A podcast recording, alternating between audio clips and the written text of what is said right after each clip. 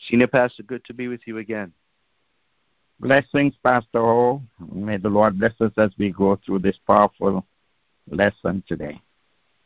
Powerful lesson it is. And uh, we're going to be talking about interceding for God's mercy, interceding for God's mercy. And uh, God readily hears the intercessory prayers of believers. We, we believe that.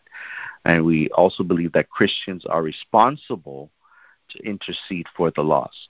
Um, I think that's one of the requirements. I, I, truly believe that, and we can see where Scripture uh, tells us um, that it's one of our responsibilities. Uh, Romans eight twenty six. Likewise, the Spirit also helpeth our infirmities, for we know not what we should pray for as we ought, but the Spirit itself maketh intercession for us with groanings which cannot be uttered. Uh, but we're going to start from the beginning, uh, the book of Genesis, just to see um, one of the great prayers uh, of the Bible um, prayed by Abraham. We're going to be looking at Genesis uh, 18 and Genesis chapter 19, um, a few verses in each.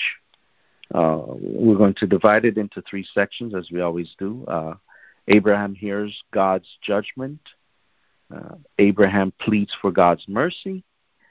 And finally, Abraham witnesses judgment and mercy, which is quite interesting.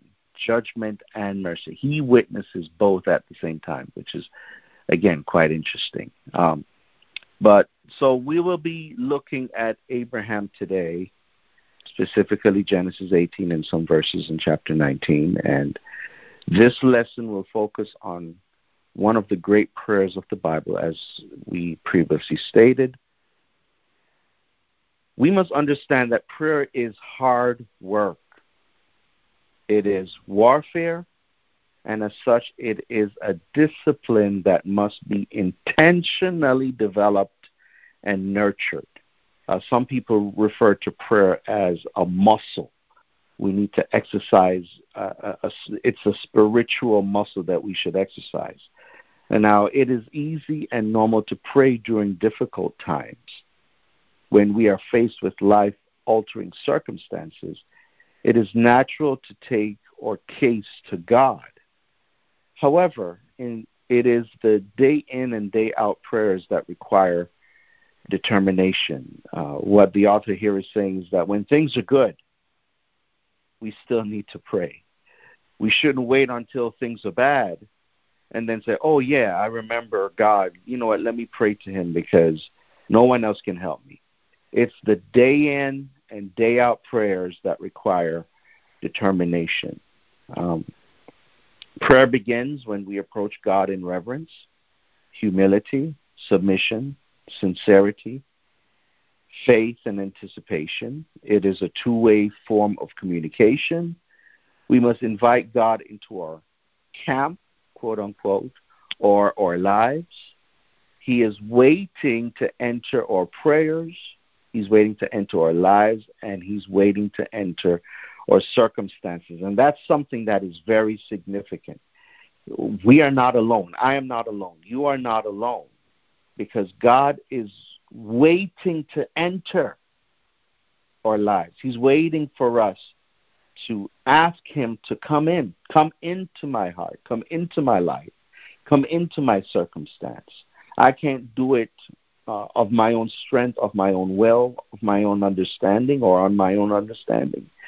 We need to invite God into our lives. Um, and as we will see in this lesson, God wants to reveal himself to us as well as his plans that affect us.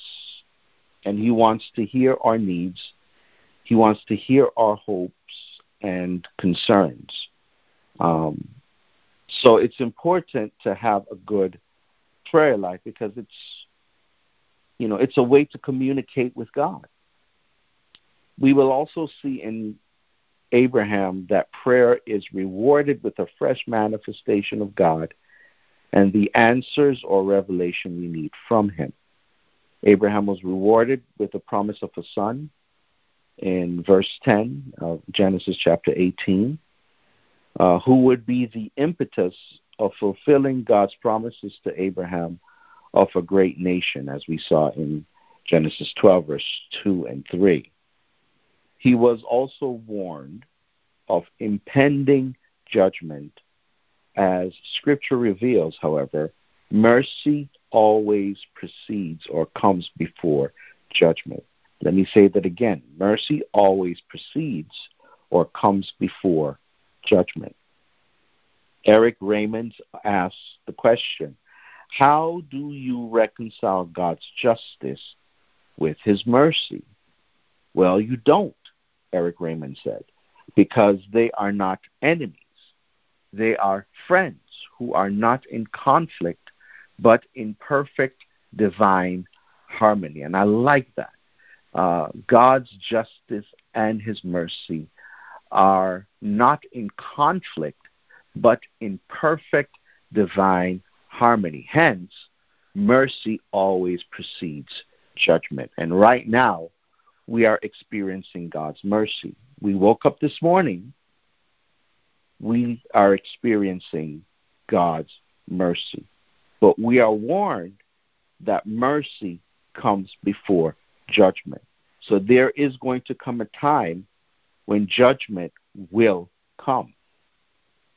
So, here, as we look into this lesson, let us see how Abraham responds or what Abraham asked for in his intercessory prayer to God.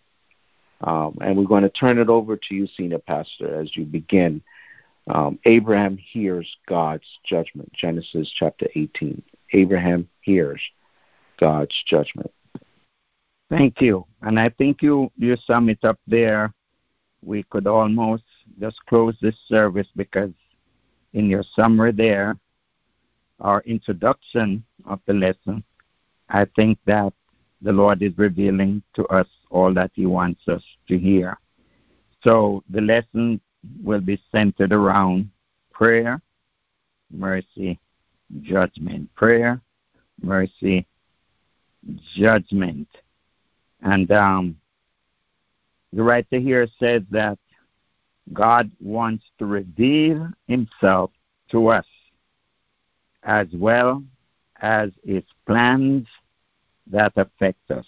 You could write that down. God wants to reveal himself to us as well as his plans that affect us. In other words, what we have in mind might not be what the Lord have in mind. You might be planning a career, and the Lord is saying, No, that's not what I want for you. And I'm pretty sure you have read the testimony of many preachers and pastors and so on, patriarchs who have had their life planned out. And God intervened and said, No, that's not what I want. And if you resist, then you, you, you it proves to be your downfall. God reveals himself to us and he charter. He decides on the plan that he has for us. I am always reminded of what um, Sister Britannia said. She said, The devil meant it for good, but God meant it for my good. The devil meant it for evil, but God meant it for my my good. So whatever it is, don't resist him. Do whatever he wants you to do. Amen. And it will work out. I never, yes, I love preaching and wanted to be a preacher. Never wanted to be a pastor. Was never in my book at all. Um, I was in evangelism, and that was good for me. But God turned it around and said no. And I wanted to be a singer, a gospel singer. You know, just tour the world and sing the good old gospel songs. But God turned it around and said no. Hence, I have all my tapes packed up somewhere there in storage that um, was going to help me to be a millionaire and tour the world, but God said no. I'm so happy that I didn't resist God, but I answered the call, and I hope you will. All right. Abraham hears God's judgment, and I hope that we are paying attention to this lesson because um, we said prayer, mercy, judgment. One thing is sure that judgment will come at some time or the other, God's choosing. And um, we find God talking to Abraham in Genesis 18, verse 16, of his impending judgment. And you should read that chapter because we don't have time to go through all of it today. I read it through this morning. And the men rose up from thence and looked towards Sodom and Abraham, and Abraham went with them to bring them on the way. Um, and this was when God appeared to Abraham and told him that he should get out from his country and his kindred and that he was going to make him a great nation and he obeyed and so on and they're going on and um, God had promised him that by through him his seed the world shall be blessed through his seed the world shall be blessed and um, it was time for that promise to come true and he appeared to them. And Sarah laughed after she heard the message. She was in the tent, and Abram was outside talking to the angels, and she overheard the message and she laughed. And they asked Abram, Why did your wife laugh? And when the news got to her, she said, No, I didn't laugh because she was so afraid. But um, the men rose up from thence and looked towards Sodom, and Abram went with them to bring them on their way. Now, note here that the messengers accompanied the Lord to deliver the first part of God's plan for Abram and Sarah. God took them to wherever He wanted them, so they followed the Lord. They accompanied the Lord. They didn't go on their own. The Lord was directing them, according to verse 9 to 15. Now, the Bible declares that they set their faces or they focus their attention eastward towards Sodom. Abraham accompanied them on their way. What a good guy, according to tradition. He traveled with them quite some distance. He was not ready. And that struck me this morning, Pastor O. He was not ready to leave the Lord's presence.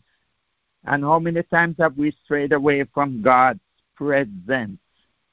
Um, Adam did and had a problem. Adam did and found himself without God. If we stray from the presence of the Lord, we are in trouble. I must have the Savior with me.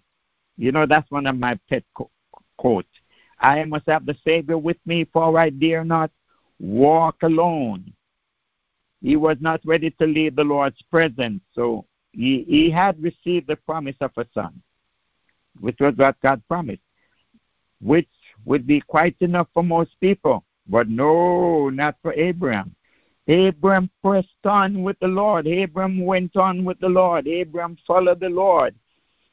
You might have received some you might have received some form of blessing. But we must continue to press Songwriter said, I'm pressing on the upward way. Hallelujah. New heights I'm gaining every day, still praying as I onward go. Lord, plant my feet on higher ground. And the writer here says in early days of Pentecostalism history, an emphasis was placed on tarrying before the Lord. And those of us who are old in the faith will remember that or it means spending time in His presence. This is done not for answered prayer, because the prayer is already answered. Not for catching up on one's prayer life, although it helps, but it was to commune with God on a personal level. I want to talk to you, God, and I want to hear you talk back to me. The goal is to learn from Him that we might be more like him and receive those things he wants for us. Can I say that one more time? The goal of seeking the Lord, uh, staying in his presence, uh, persisting with the Lord, uh, pressing on with the Lord, is to learn from him that we might be more like him and receive those things he wants from us. Our Father which art in heaven, hallowed be thy name. Oh, yes, Beth Moore says God Himself is what enlightens understanding about everything else in life. Isn't that beautiful? God Himself is what enlightens understanding about everything else in life. Oh, it doesn't come from the president or somebody else. Doesn't even come from the school that you go you go to get a higher education, but the things of life are enlightened through God. Knowledge about any subject is fragmentary without the enlightenment that comes from his relationship to it. Make sure it's very important that we have a relationship with God. We continue and we see God's judgment revealed. So he talks of his impending judgment, and Abram hears it, and it's revealed. Genesis 18, 17 to 19. And the Lord said, Shall I hide from Abram that thing which I do? Verse 17 provides insight into the inner working of the divine counsel. God asks if he should hide his plan from Abraham. This carries the idea of deliberately concealing a fact or act from someone.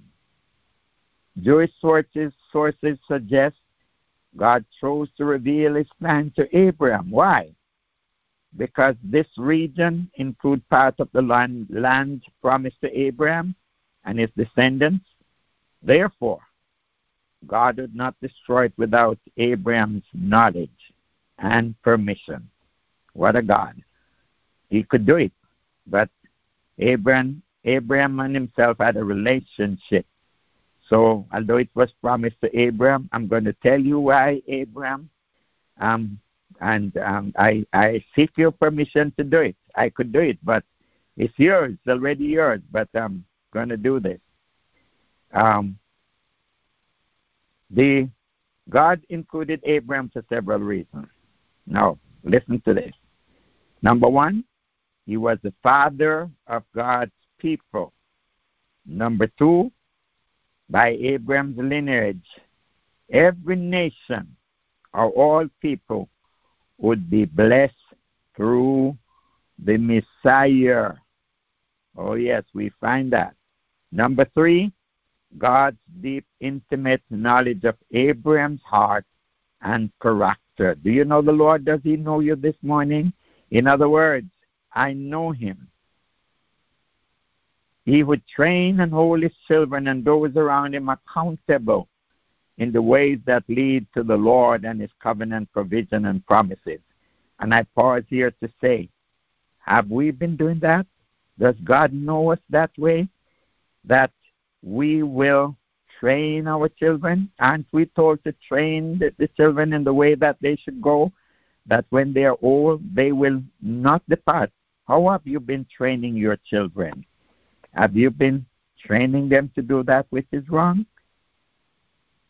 No, I hope I hope that you're training them the way of the Bible. I told you some years ago that instead of I, I, I want you to give them an education, I want you to help them as much as you can, but keep them the Bible.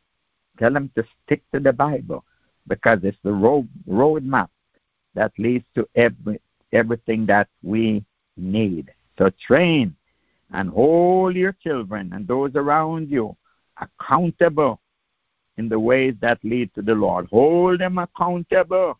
That's not the way I train you. So do it the way that you were trained. If you were brought up in the church or godly, to godly fear, the, your children should do that way. Yes, they might get hold and depart, but somewhere along the line, it will come back to them. That's not the way daddy and mommy brought them up. Come on, come on now, parents. Come on, come on, come on. It's the lesson for you. Number four, specifically in verse chapter 18, verse 19, we see Abraham would not teach them to blindly obey a set of rules, but to actively accomplish righteousness. Very important. What we're talking about, that they must have a heartfelt relationship with God, humanity, and justice. Number five, because of Abraham's position, physical and spiritual, God's promises would be fulfilled. It is clear that God valued his relationship with Abraham. And it is important that we must at all times we must work to accomplish righteousness. We must work to do righteousness. Sin is a reproach to any man, but righteousness will exalt a nation. We see people getting further and further away from church, further and further away from God. But my friend, make sure that we have a valued relationship with God. The Lord is a friend to those who fear him. He teaches them his covenant. Oh, yes. And um, God told Abraham about his impending judgment. He revealed his judgment to them because of what was happening. Let's see what happened. The judgment determined Genesis 18 20 to 21. And the Lord said, talking to Abraham, he said, Because the cry of Sodom and Gomorrah is great, and because their sin is very grievous, I will go down now and see whether they have done altogether according to the cry of which which is come unto me, and if not, I will know. Where Abraham pleaded for God because of what they were involved in. And people say that we shouldn't preach it. They were involved in sodomy. Man going to man and woman going to woman and man going to beast and so on. And the Lord said, No, no, no, no, no, no, no, no, no. I will not put up with that because I make the man to be with the woman, not man to man and woman to woman and beast and so on. No, it's abominable to God. And we find a lot of that now, a lot of that coming out of the closet, and people tell you, oh, you mustn't preach against it. And yes, he loved the sinner, but he hates the sin. He loved the sinner, but he hates the sin. So God began his conversation with Abraham, revealing the evidence that has been brought to him by the iniquity happening in Sodom and Gomorrah. Now, he says, I will go down and see whether they have done altogether according to the cry of it. What is cry? Cry is a deep, distraught utterance from a disturbed heart in dire need of immediate intervention. Don't, when you have a problem, you go, you cry to the Lord, Lord, I need your help with tears and sorrow. And you cry to the Lord it is an expression motivated by profound physical and spiritual destitution. We are without God. We are empty. We are destitute without Him. Great emphasis. The, the cry is exceedingly abundant, such that it cannot or will not be ignored by God. And um, some people suggest that the iniquity was so prevalent and depraved, so grievous, or so extremely bad and heavy that the iniquity itself knew such a lifestyle could not be allowed.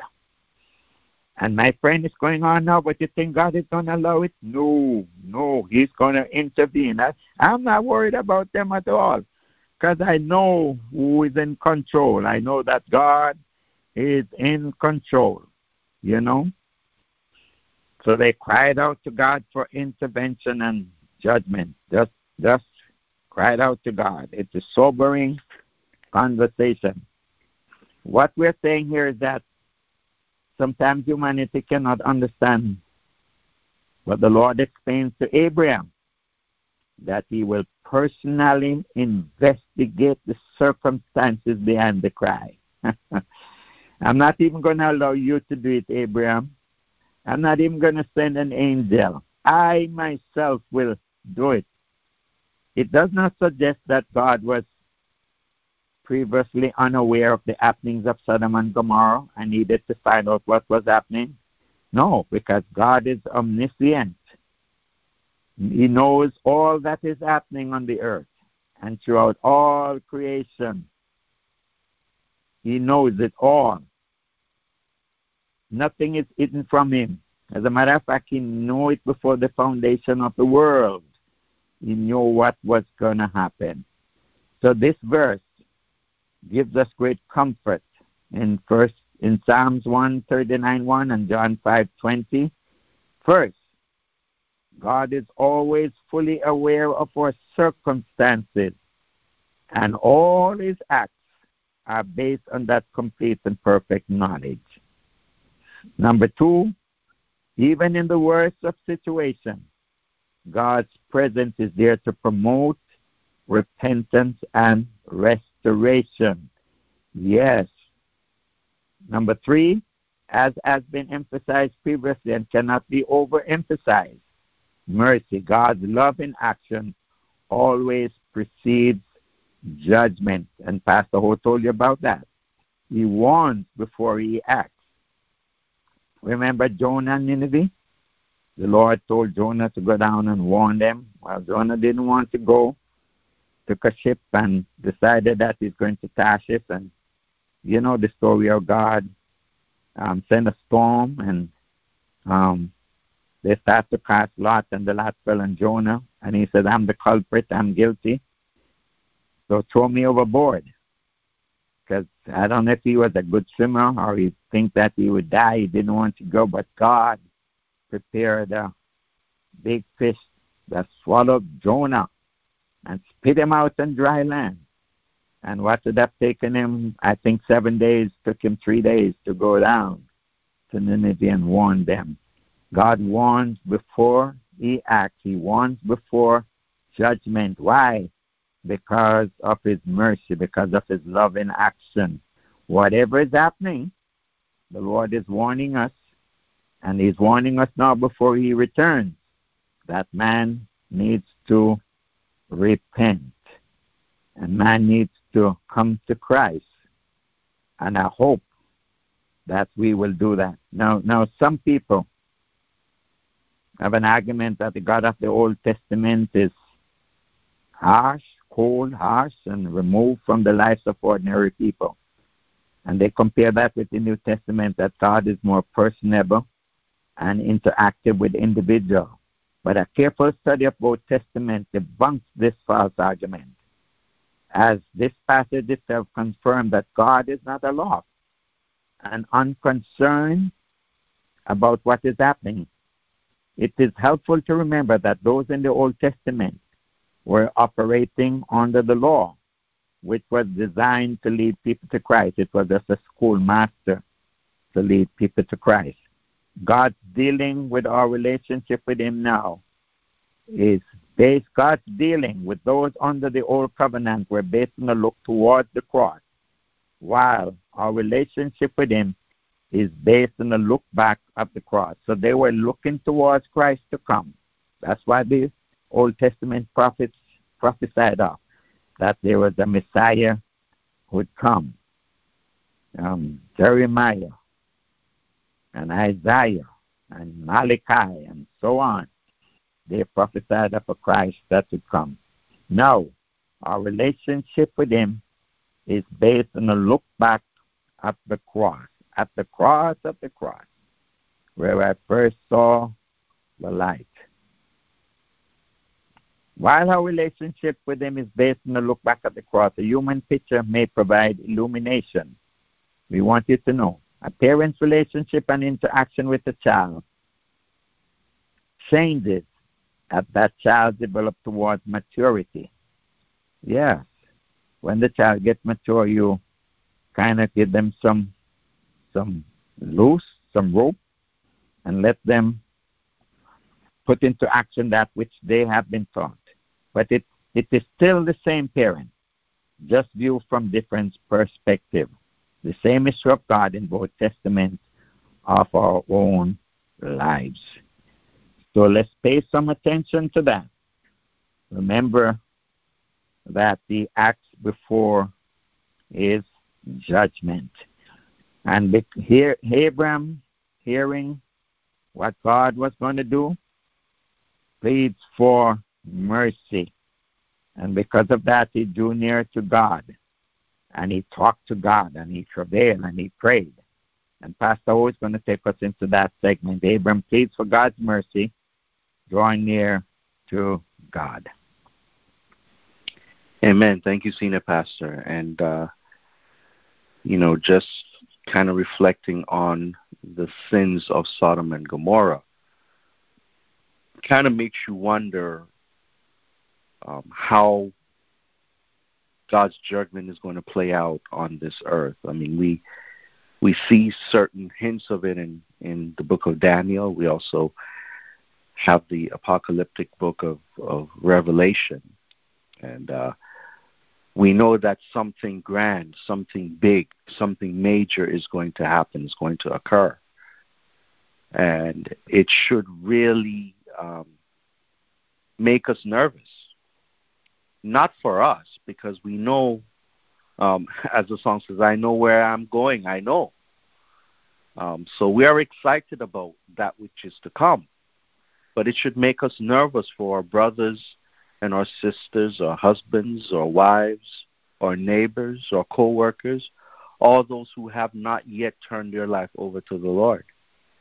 Uh, Jesus says there will be weeping and wailing and gnashing of teeth. And uh, the very judgment that Sodom and Gomorrah uh, went through uh, will come at some point. It may not be now, it may not be tomorrow, but it's going to happen again.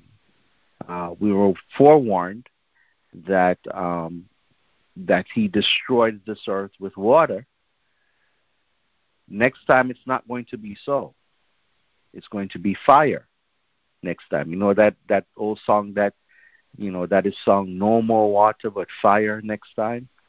And so that should you know give us some pause to think about what are we doing to advance the kingdom of God, to share the gospel with everybody. Um, and so let's look at Abraham though as he pled for God's mercy. Uh, how many times have we pled for God's mercy? How many times have you pled for God's mercy, not only on behalf of you, but on behalf of someone else? Uh, here, Abraham is pleading for the righteous to be spared from the judgment of God. And as we look at Genesis 18, verse 22 through 26, we'll see the conversation um, that Abraham had with God as he drew near to God. It says, Then the men turned away from there and went toward Sodom, but Abraham still stood before the Lord. And you really need to read the entire chapter of Genesis, uh, chapter 18, um, in order to really understand fully the backdrop as to what Abraham was going through and um, the news that he had just received you know that that sort of thing. So, um, verse 23 says, "And Abraham drew near and said, Wilt thou also destroy the righteous with the wicked? Peradventure there be fifty righteous within the city. Wilt thou also destroy and not spare the place for the fifty righteous that are therein? That be far from thee to do after this manner, to slay the righteous and the wicked, and that the righteous should be as the wicked, that be far from thee. Shall not the judge of all the earth do right? And the Lord said, If I find in Sodom fifty righteous within the city, then I will spare all the place for their sakes.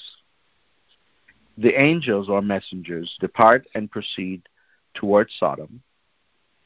But as the scripture says, uh, verse 22, Abraham stood yet before the Lord. This conveys Abraham knew what he was going to do and that he is standing his ground or revealing his determination to be involved in and intercede for such a serious matter.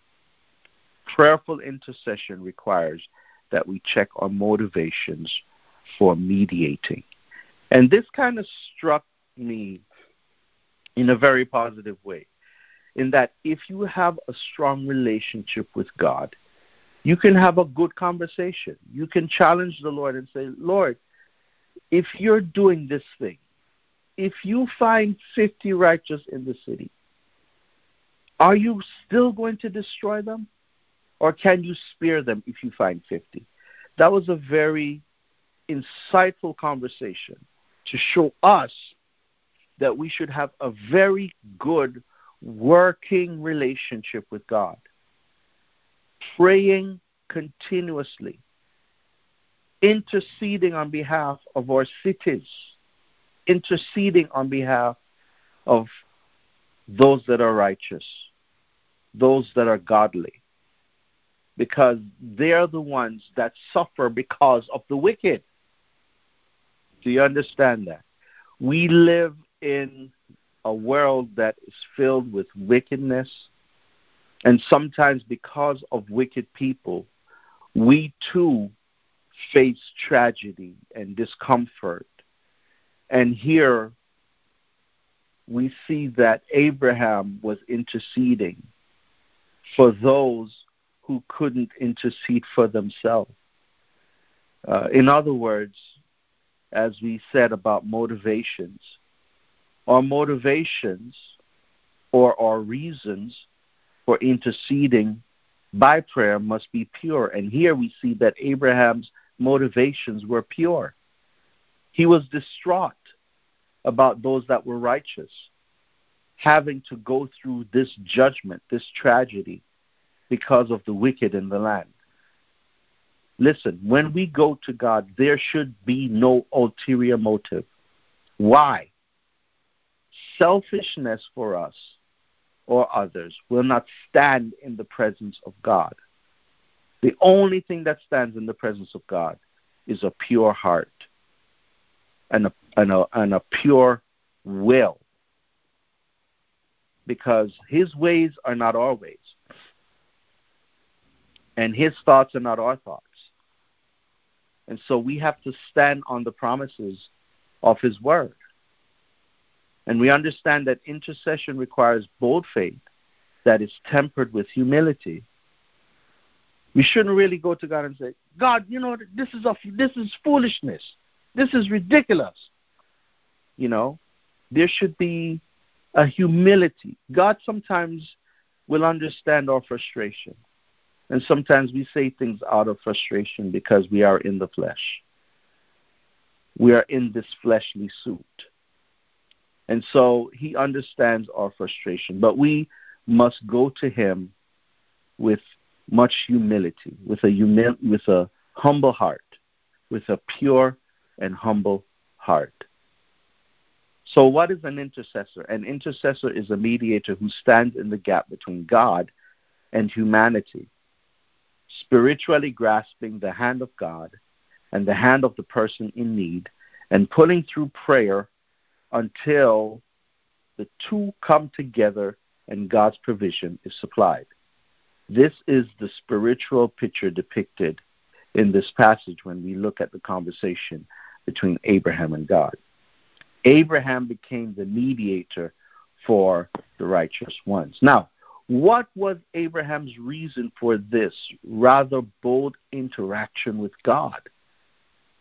Was it love for Lot? Was it love for his family? Was it concern for Lot's possessions? No, Abraham's reason was love. Love for Lot. Love for the people of the city. Even though his relationship with them was a bit troubled, as we see in um, Genesis chapter 14, verse 21 to 24. He recognized what God had done for him through grace and now wanted that same grace to be extended to others. Have you ever just, you know, sat down and reflect and reflect on the grace of God, on the mercy of God? And say, you know what, this same mercy, this same grace that I'm experiencing, I want others to experience as well. And this is what Abraham was going through. He loved his family so much. He loved the people of the city so much that he interacted with God in a very bold way. Uh, Paul approach uh, Paul Abraham approaches God with a sobering question: Will you completely annihilate both the innocent and the guilty? Abraham begins his negotiation on the basis of 50 innocent or righteous individuals. These are individuals who have not engaged in the degradation of the city's activities and are in a viable relationship with God. Abraham then asked God a pointed and bold question Shall not the judge of all the earth do right? Right here is better understood as justice. Shall not the judge of all the earth bring justice?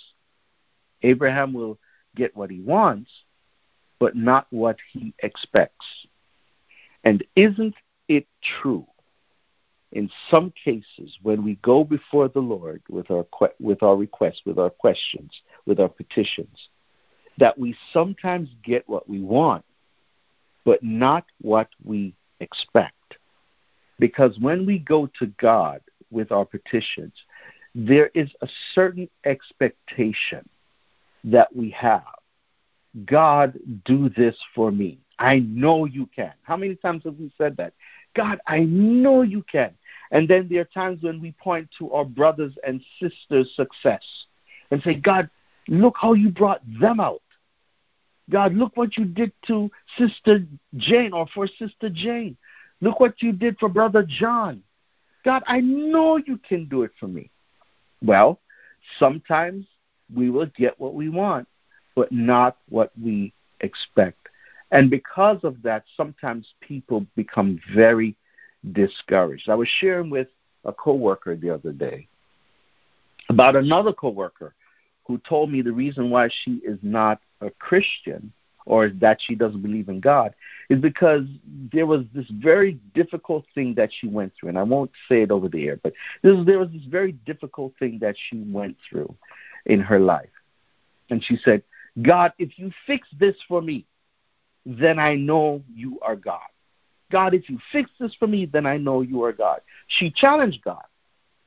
And God did not honor her request. I don't know why. I am not God. He knows best. He knows the reason. And because of that, she said she would never believe in God for the rest of her life. Even though I have encouraged her, she still does not believe in God. Well, that's because she had a level of expectation. And God said, No, no, no, no, no, no. That's not how I'm going to do it. I'm going to do it this way. Friends, I'm telling you, there are times when we have to allow God to do it His way. Because every single time we do it our way, we fail. We are not successful. So when we go to God with our requests, with our petitions, when we ask Him to do something, just be prepared that He may give us what we want, but not in the way we expect Him to give it. So Abraham said, If 50 righteous are found, God states, then God responded and stated that He would spare the city's inhabitants, both righteous and wicked, of judgment. So God, so Abraham challenged God, and God said, "Okay, all right. If fifty righteous are found, I will spare the city. I will spare the city's inhabitants, both righteous and wicked, of judgment." Now, Doug Small says there are times when we cannot pray for ourselves. Why? Because we are disoriented or simply out of faith and vision. Perhaps we are sick and exhausted, fighting disease or demons. At such times, we need someone to intercede for us. And this is, the, the, this is what I got from this quote. There are sometimes we need someone to intercede for us.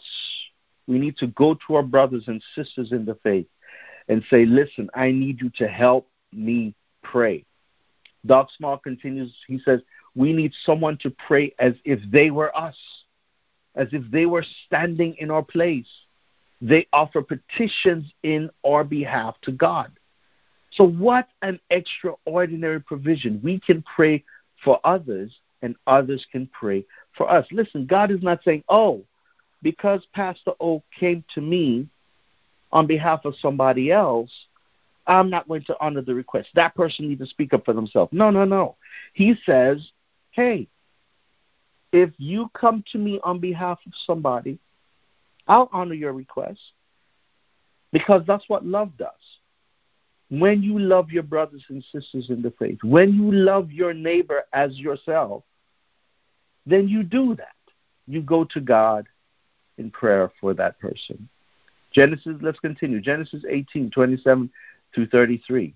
Um, and Abraham answered and said, Behold, now I have taken upon me to speak unto the Lord, which am but dust and ashes. This is his humility.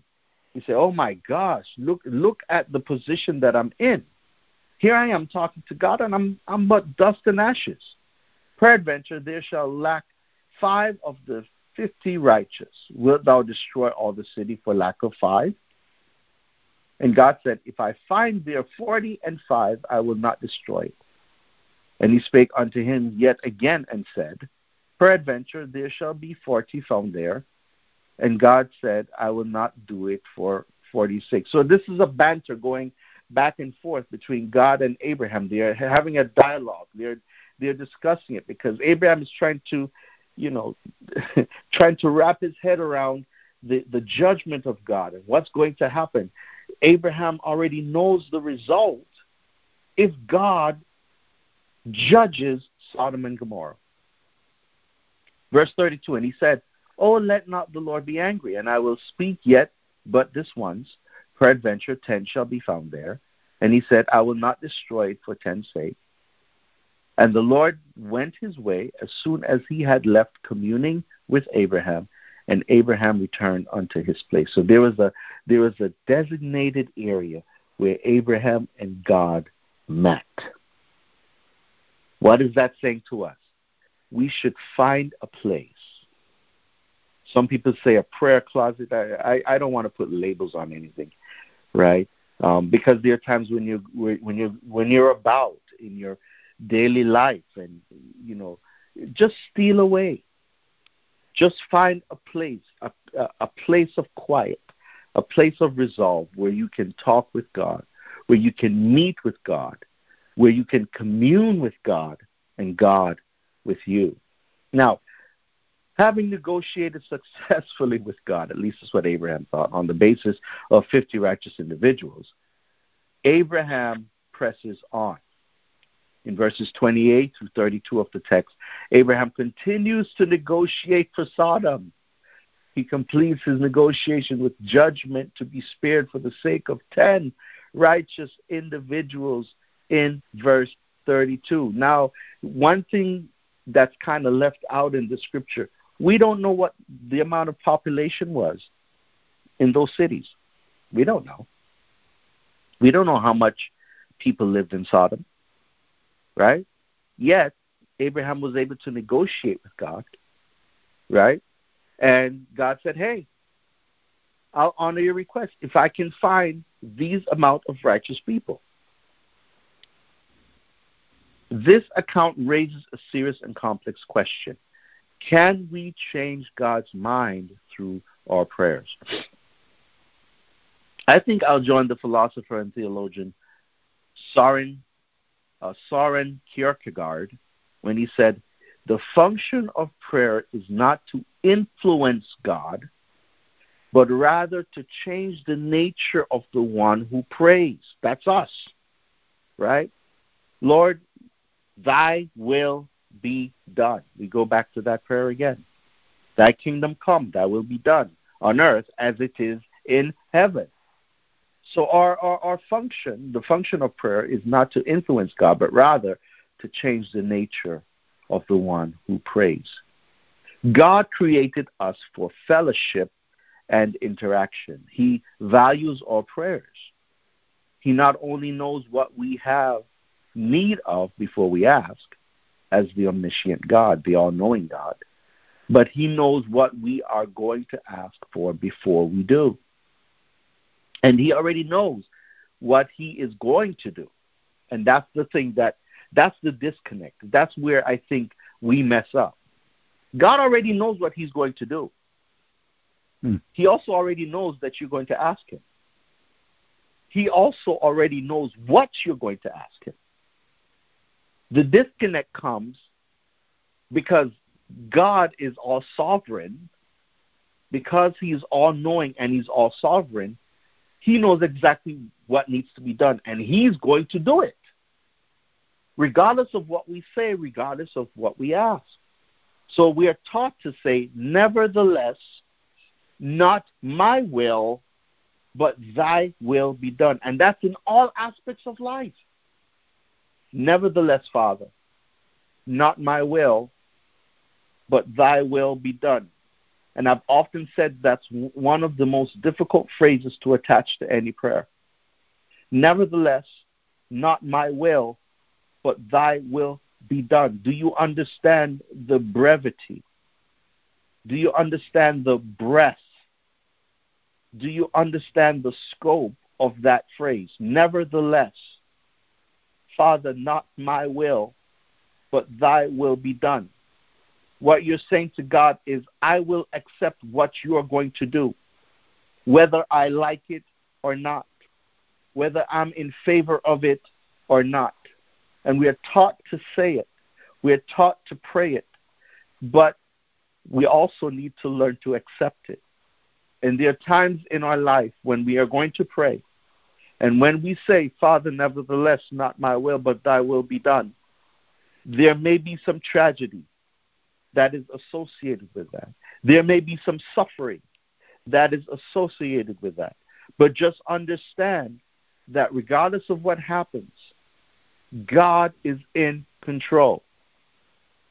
He already knows what He is going to do. And all we need to do is submit to His will. Why? Because his knowledge does not diminish or relieve our participation. Right? We may very well get what we ask for, but it is certain we will get what we need. Amen. Nevertheless, not my will, but thy will be done. And so it says here that they left, right? They left each other and they went their separate ways. And now we're going to look at the judgment that God implemented. I'm going to turn it over to Senior Pastor. Abraham witnesses judgment and mercy at the same time.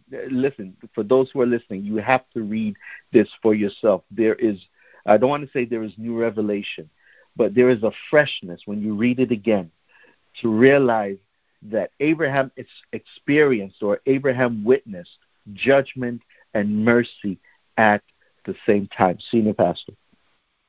Yes, yes, Pastor, and, and it must have been very heartrending to Abraham, although he accepted it as the will of God. But, you know, he has been praying for these people because that's where his brother Lot lived. And people don't understand what preachers go through sometimes preaching and counseling and talking to people and they're not making any change at all. They go further into sin. Um, just like um, noah. Noah preached for 120 years and had no converts to, to, to, to show for that. Uh, how ironic and heartrending it must have been to to abraham but as you said, that um, God does not change his mind. And note here what was said that he created us for fellowship and interaction. That's why we pray. That's why we talk to God. But he wants to have fellowship with us. Note that he values our prayers. He not only knows what we have need of before we ask, as he's the God that is always present and the God who always knows. But He knows what we're going to ask for before we do. oh, what a God! What a God! He knows, already knows what He's going to do. You know? So, whatever we do, His knowledge, however, does not diminish or relieve our participation. He wants us to interact with Him. He wants us to share. That's why we have fellowship with Him. That's why we have fellowship with Him. And pray. I ask you to pray. Pray for those of us who have to preach the gospel. Sometimes you don't understand the sleepless nights. Sometimes you don't understand that we feel alone because we are interceding to God as He is interceding to His Father on our behalf. Remember when He went to the cross? How He felt the pangs and the cares of the world on His shoulder? And He said, Let, let take this cup, take it away. But then He went back and He said, Not, not my will, but thy will be done, O Lord. Some of us could have done better if we were not preachers. But oh, thy will be done, O Lord. We are committed to it. So here we have that Abraham learned of God's impending judgment. Here God revealed what he's going to do. His judgment is revealed. His judgment is determined. And when Abraham heard that, he drew near to God and he prayed, plead for mercy. Oh, give them a chance, Lord. And I know you go, you don't change your mind. But if we can find 50, 45, 35, 30, 10, and none could be found. I wonder how much he's going to find when he comes back. We are preaching the gospel. He prayed for preservation of the righteous. Save the righteous, Lord. Don't destroy them with the wicked, but not even ten could be found. And he's coming back, my children. Abraham witnesses judgment and mercy. Whatever God said he's going to do, he doesn't change his mind because he already worked it out. How it's going to happen. He works it out already. You know exactly. If he's not going to destroy it, he's not going to say so because he doesn't change his mind. So here we find in Genesis 19 24 to 25. The Lord rained upon Sodom and upon Gomorrah brimstone and fire from the Lord out of heaven. Sodom, bad reason, stand as a symbol of sinfulness and God's judgment of that sin. Do we learn anything from that? In a fitting tribute to Abraham's intercession, it is a, also a symbol of God's grace extended and rejected. And He's extending that grace to us today, but people rejecting Him. You think they don't hear that voice? Yes, there are two voices speak to us. The voice of the devil that is always coming at us, thumping at us, and the still small voice of the Master, because He's not going to frighten you, He's going to tell you the truth. But it serves Abraham and Sodom situation serves as a reminder to live continually in covenant with God. Are we learning anything today? So, what do we find? Yes, God is a God of mercy. Mercy there was grace, and grace was free. Pardon there was multiplied to man. But here we find that righteous mercy is now replaced with righteous anger. God, when God is upset, God said, I give you time. And that's death, you know, when death comes, death not turning back at all. He gives you all the warning when you had the accident. He gives you the warning when you had the heart attack. He gives you the warning, you know, when you go through certain things, pain and suffering, the pandemic, um, and that sort of thing. He gives you the warning that one day we didn't come here to stay forever. We're going to die. Death is an appointment that we all must face. Righteous mercy is now replaced with righteous anger. And we read that in the Bible. When the final day comes, when men shall be running to the rocks and say, Hide me from the wrath of him that come.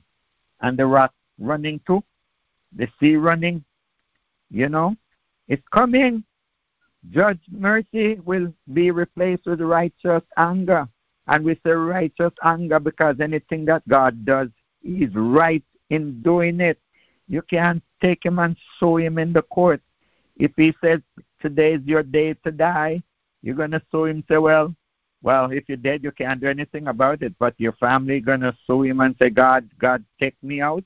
No, he has the right because he made you. He has power over you. Regrettable, there were not even ten righteous individuals in Sodom. Thus, judgment fell on the city and its inhabitants, with the exception of Lot and his wife and two daughters who were safely removed, although it was done forcible. Brimstone, especially in this region, and I, I read this pastor, is a mixture of sulfur and gypsum. Thus, when fire is added, it melts and run like lava. We hear about lava, destroying everything in its path. Falling from the sky like rain would be extremely painful and woefully destructive. Brimstone is often an instrument and symbol of God's judgment and punishment. Let me say that again. Brimstone. Fire and brimstone is often an instrument and symbol of God's judgment and punishment. We see that the Lord and on earth rain down fire and brimstone from the Lord in heaven, depicting the cooperative and coordinated activity of the pre incarnate Son and the Father Oh, praise God. My friend, let us escape the judgment of God. We serve Him too long to be involved in that judgment. The language and grammar reveal that um, Lot's wife was hesitant to follow out of the region. It reveals that her backward look was not a curious glance, but an intense and desirous gaze at the city and lifestyle she loved. God's judgment, especially in light of this passage of grace and rescue, indicates she was not a righteous person. Her relationship with Lot could only preserve her to a point. Yeah, she was Lot's wife, and Lot was saved, but she looked back and became a pillar of Saul. Saul. Amen. A relationship with Lot could only preserve her to a point. The same is true of us. People who pray for us can only take us so far. Amen. People we pray for can only write God's grace on our prayers for so long. There comes a time when God say enough is enough. Stop your prayer. The world can only pre- be preserved temporary by the church. He that letteth will let. He's holding back his wrath because the church is still here. But when the church is taken away, when the Antichrist is revealed, judgment will be poured out upon the earth. There will be no more time for repentance. It will be over. Remember Samuel? Prayed for Saul, crying for him. And God told Samuel, Stop your stop your praying, stop your crying, for I have rejected him. Yeah, the church can pray for you. We can only pray for you for such a time, but there comes a time when judgment will come. Amen. So now we must not look back with desire from where and what God has delivered us from. Some people leave out of sin and they want to go back to it and then talk about the good times they used to have and the good friends they used to have. What are you talking about? What the world has to offer is only sin, shame, and disgrace. That's what sin offered you. And we, we see the term where some people said, I'm human. Yes, but humanity must submit to divinity. We must lose ourselves and find it in Christ. Lose our own sinful habits. Depart from it. For someday we will stand before God.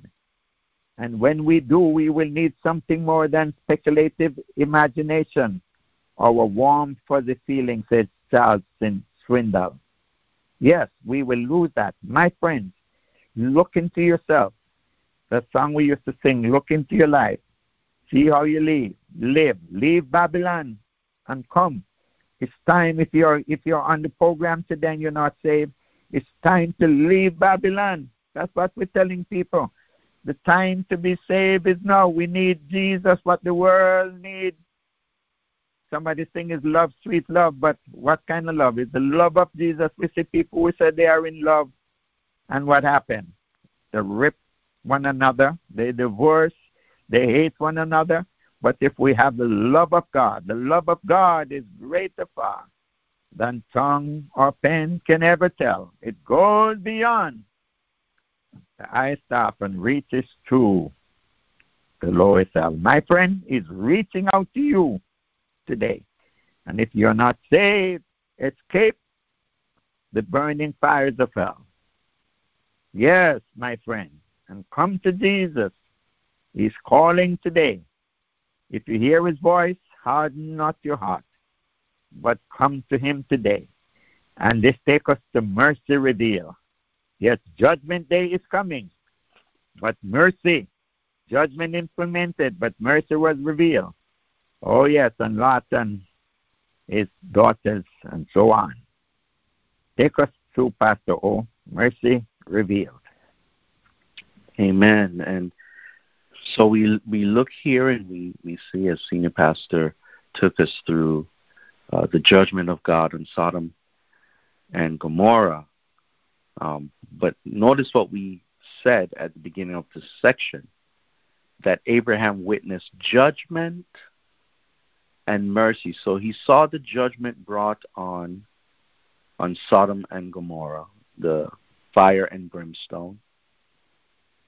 But something very peculiar happened is that there was also mercy that was witnessed by Abraham. And we see in Genesis 19. Now, this is a, a, a this is a disclaimer here. God doesn't necessarily do it like this all the time. So just because God did it for Abraham in this way, it doesn't necessarily mean that He'll do it for us in this way either. Uh, God is very intelligent. He's a very intelligent being. Um, uh, so He's going to determine what is needed from what is not, as we said earlier. But Abraham experienced mercy um, in a very real way. And it says here in verse verse 27 of chapter 19, Genesis chapter 19, and Abraham got up early in the morning to the place where he stood before the Lord, and he looked toward Sodom and Gomorrah, and toward all the land of the plain, and beheld, and lo, the smoke of the country went up as the smoke of a furnace. It was thick. And it came to pass when God destroyed the cities of the plain that God remembered Abraham and sent Lot out of the midst of the overthrow when he overthrew the cities in the which Lot dwelt. Now, here is what's interesting about this. Lot was a relative of Abraham. He was actually uh, the the nephew of Abraham, right? Um, and because of his connection with Abraham, because of his connection with Abraham, God did not destroy Lot. All right. Now you now you're kind of getting what we're talking about. So Abraham not only experienced judgment or witnessed judgment, but also witnessed mercy. The next day, Abraham quickly returns to the place, as we see in verse 27. um, to survey the situation and determine whether or not judgment had been averted. Because remember, he asked God, hey, if you find 10 righteous, well, apparently, God did not find 10 righteous people. Okay? Um, it can be surmised that Abraham really did not know if there were 10 righteous people in the city or not. Right? I mean, have you have you seen it in, in, in your own life where you, you prayed for, you know, tragedy to be averted, but the tragedy happened anyway? Right? Because again, this is contingent upon God's mercy, God's judgment, God's will. Right? The destruction was horrific as it included the inhabitants, all, dwell, all dwellings, the city, the entire region, even the very earth itself. The language in this passage depicts a damaging and desolating force so strong that the land stank. Now, in summary, Max Lucado uh, best, I think. He said God planned to destroy Sodom and Gomorrah for their many sins anyway. Abraham pleaded with God for Sodom in order to save Lot's life. God completely punished the city but rescued Lot by sending two angels to escort him away. Here's what I believe I believe God wants to save our life. And that is why he hasn't destroyed our cities yet. I'll say this again. I don't profess to be a, a prophet of any sort, but this is what I believe. I believe God wants to save your life. I believe God wants to save my life. And that is why he hasn't destroyed our cities yet. God is active in the lives of his people. He may not physically appear to us, but appear to us he does. And we must be spiritually aware as believers of his presence and his inclusion of us in his divine plans. The world around us is relying on our prayers, whether they believe in prayer or believe in God or not. They are relying on our prayers, even if they are not aware of it. So the question is Is there a lot for whom you are praying? Is there someone in, you in your life that you can go to God for? Have you ever felt an unexplained burden on your heart to pray? Whether it be for the world in general, or your community, or your church, or your family, or someone you may not personally know. Well, that is the Holy Spirit calling you to intercession. And I believe it is time for us to heed the calling of the Holy Spirit to pray. Why? Because prayer changes things. We have seen it. You have witnessed it. I've witnessed it. We have experienced it. Prayer works. And it is high time for us to start praying again. We need to call on everyone. There should be a Macedonia call that is sent out to the entire church, to the global church, that it is time to pray. Prayer changes things. And even if God destroys the cities, He will save the soul. But we have to pray that everyone will start waking up and start accepting Christ as their personal Savior and Lord. I believe it's time to pray. And I believe the time to pray is now. Senior Pastor, if you can, close us out in prayer. This is a very serious lesson, my friend, and it might be a warning for you, might be a warning for me, and I want us to take it seriously. Things were really bad in Sodom and Gomorrah. It was so bad that when the Lord sent two angels to rescue Lot, that the men of the city were so vile, so wretched, so sinful, that they came out and knocked on the door of Lot and told him, Let the men out so we could have our time with them. Let them out, in other words, so we could have sex with them. And Lot said, No, I have two daughters. His daughters were already married, but I'll give you the two girls and you can do whatever you want with them. They said, No, that's not what we want. We want the men. They were burning with so much, you know, lust, men after men and so on. And Abram locked the door and they tried to rip the door apart to go, and the angels went and struck them, pulled Lot in and struck them. Amen. God is getting ready to strike, my friend. People don't get away with the sinful act. God sees it. And He gives every person a chance to repent. Are you that person today? I don't know what situation you're in. I don't know what circumstances face you today. I don't know what sinful act is around you today.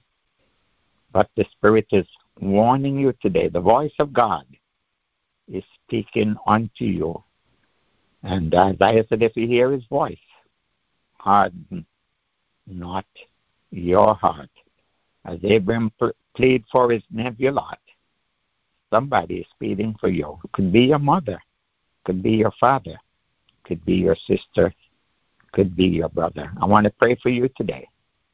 We want to pray for you that God will extend His mercy to you. So, I want you to bow your heads and I want you to ask God to come into your life. I'm going to pray for you today. I'm going to pray and ask the Lord to extend His mercy to you. I'm going to ask God to intervene. It could be in your family that He needs to come in. We all have skeleton in our closet, some place or the other. And God knows everything. There is nothing hidden from Him. Perhaps you have, you once knew Him and once testified of His love, but you have gone back on your testimony. Now is the time while His mercy is extended. Father, we pray this morning. We intervene as Abram did. Lord, we are praying and asking for mercy today. Extend your hand of mercy. Mercy there was great, and grace was free. Pardon there was multiplied. Extend your pardon today, Lord. As the songwriter wrote, just as I am, without one plea but that thy blood was shed for me, and that thou bidst me come to thee, O Lamb of God. I come. We come to you today. Yet another writer says, I am coming to the cross. I am poor and weak and blind. But oh, help us to find salvation. Help us to find you, Lord. Oh, your hand is still extended today. Save today. Save to the utmost, we pray. Rescue the perishing. Care for the dying today. We snatch them in pity from sin and the grave. Oh God, we discharge and rebuke every plan of the adversary. The enemy, Satan, is like a roaring lion, seeking whom he may devour. But, oh God, we ask you today that we will love you with all our might, all our heart. We will love you, Lord, as you first loved us. For you so loved the world that you gave your only begotten Son, that whosoever believeth in you should not perish, but have everlasting life. We pray for life today. There is life overlooked at the crucified one, at the cross, at the cross, where I first saw the light. And The burden of my heart was rolled away. It was there by faith. I received my sight. And now I'm happy all the way. Make somebody happy today. Somebody behind prison bars. Somebody in the hospital in pain. Somebody giving birth to a baby today. Some police officer making their rounds today. Some fighting in war. We pray that the whole world will hear your voice. And if we hear your voice, help us not to harden our heart. Because you came to seek and to save that which was lost. Thank you for hearing us today. Thank you for saving. Thank you for healing. Thank you for deliverance. And those of us who know you, Lord, as we teach and preach these messages, as we encourage people, may we, Lord, may our souls find rest in you. Have mercy upon us today, according to your loving kindness and according to your tender mercy. Blot out all our transgression. We pray and we ask it today, and we give thee thanks and praise for all that you have already done, all that you're doing, and all that you will do in the future. And when our life on earth is ended, may we come home to see you and live and reign with you forever. We thank thee, Lord, and we praise thee today. For thine is the kingdom, the power, and the glory, forever and ever. We say Amen. Bless the Lord. Hallelujah.